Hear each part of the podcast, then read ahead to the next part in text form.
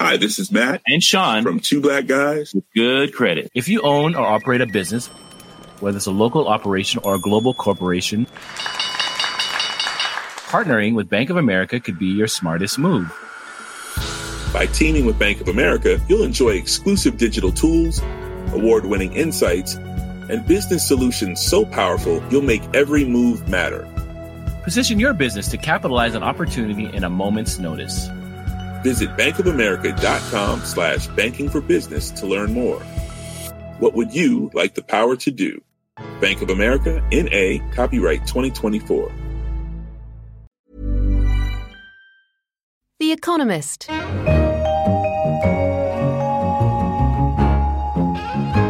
In London, this is The Economist, and you're listening to Babbage, a weekly conversation on science and technology. I'm Kenneth Cukier, senior editor and the host of Babbage. And on today's show, Apple and the FBI square off over access to data. And scientists have finally proven in a lab why sex exists. With me here today to discuss these topics is Ludwig Siegele, our technology editor, and Ananyo Bhattacharya, one of our science writers. Ludwig, let's turn to you first and the controversial debate surrounding Apple and the FBI, who want the company to effectively break into a phone on the grounds of national security. What's going on? Yes. So the FBI has, has asked Apple to kind of help it to crack uh, one of the phones used by the San Bernardino shooters. And Apple had said, no, we're not going to do this because this is going too far. You're forcing us to kind of break uh, into our own phones. Uh, you shouldn't do this. So um, the FBI has gone to court, and the court, the judge has said, has actually ordered Apple to do this.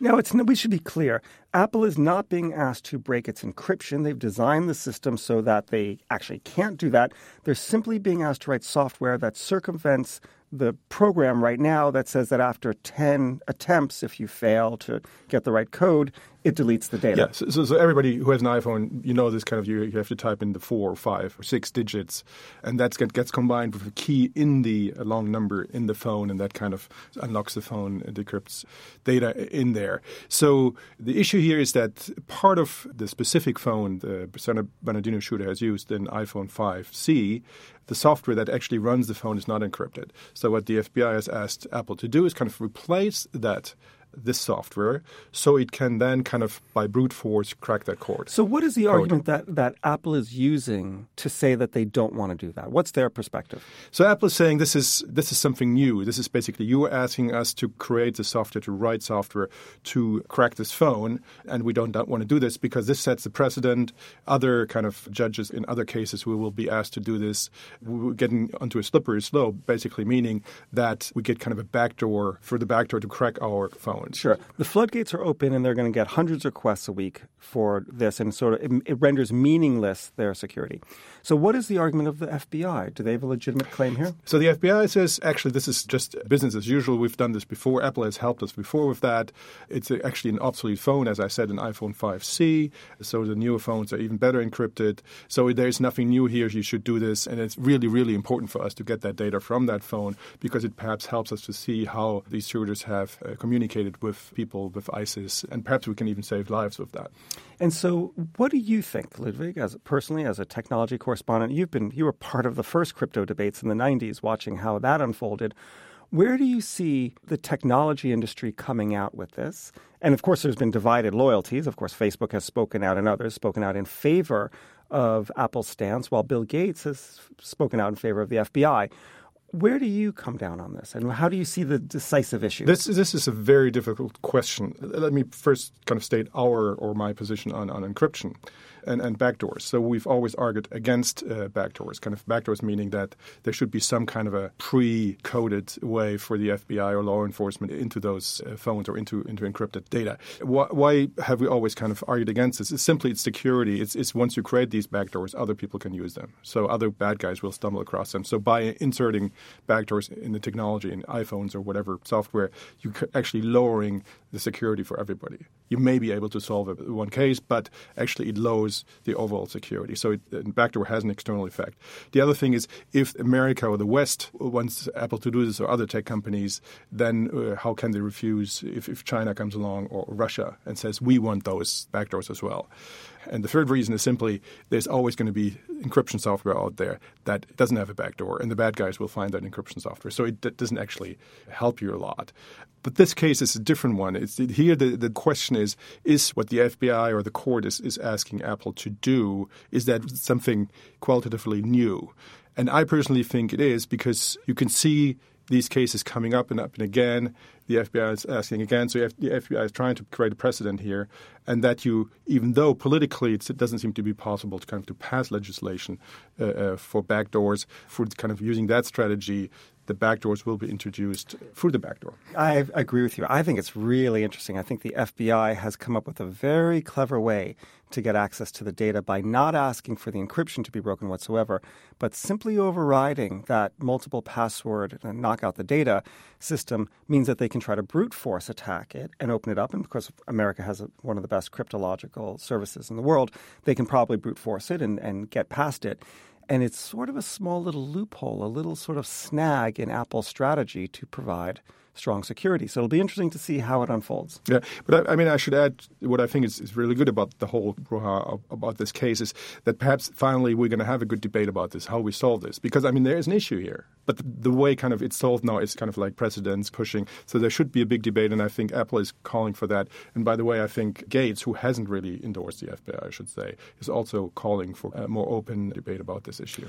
I totally agree with you. I think one of the most beautiful things of these debates is it puts it into high relief as a mainstream public policy issue that hits the kitchen tables of middle America is the issue of data protection and the role of privacy versus security and the role of the nation state versus individual freedom. So it's great that these debates are happening and we should applaud Apple in some respects for at least launching that debate that needs to happen.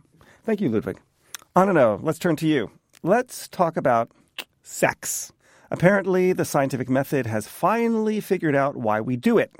Why do we? One of the leading hypotheses as to why sex is so prevalent, and it is prevalent, is that somehow sex speeds up your ability to adapt to a changing environment. This is what the team, uh, led by Michael Desai at Harvard University, wanted to look at. So, what they did is a kind of cunning experiment using uh, the yeast, the brewer's yeast, Saccharomyces cerevisiae. Yeast is kind of pretty reluctant to go about the act of sex.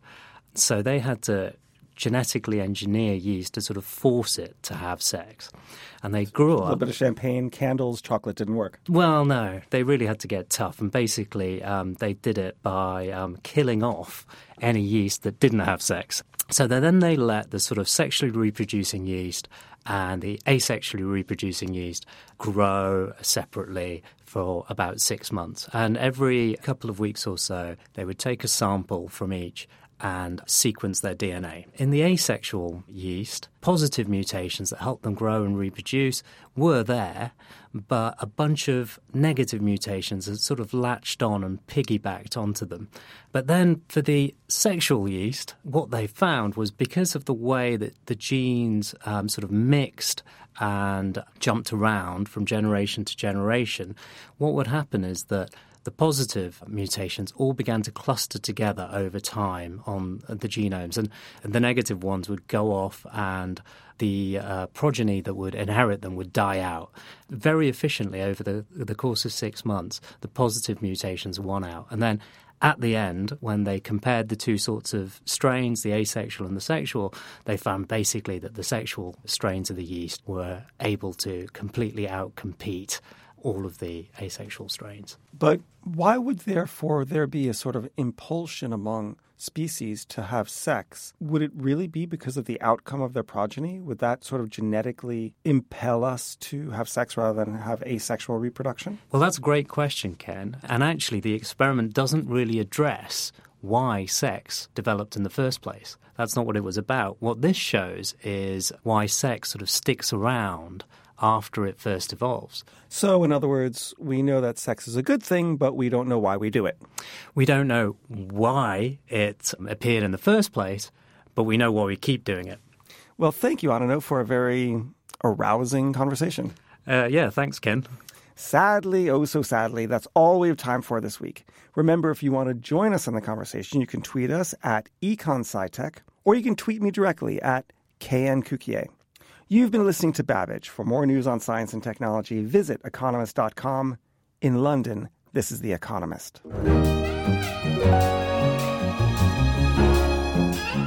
The Economist. Hi, this is Janice Torres from Yo Quiero Dinero. From a local business to a global corporation, partnering with Bank of America gives your operation access to exclusive digital tools, award winning insights, and business solutions so powerful you'll make every move matter. Visit bankofamerica.com slash banking for business to learn more. What would you like the power to do? Bank of America NA, copyright 2024.